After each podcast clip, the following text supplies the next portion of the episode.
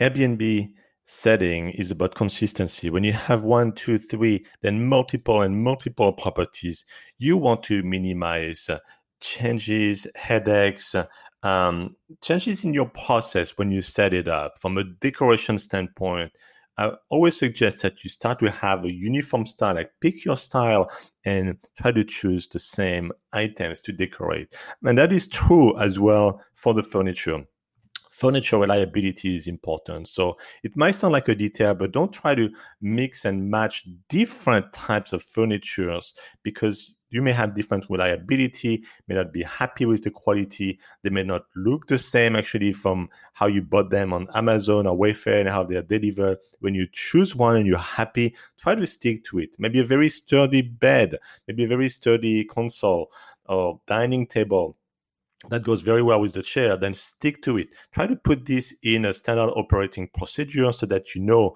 you know, for each property exactly what to buy, and you can just ship it as soon as you sign the new property in escrow. You can have the exact same of furniture. Of course, depends on the size of the property, but it could be the same brand, and then you just have the same chairs, and that way you will um, become, you know, more and more of a scalable business instead of trying to redecorate and and then spend your time to think about how you could put things together. That is very time consuming. So try to uh, standardize as much as possible the furniture sources and the furniture style and brand that you select for each of your new Airbnb.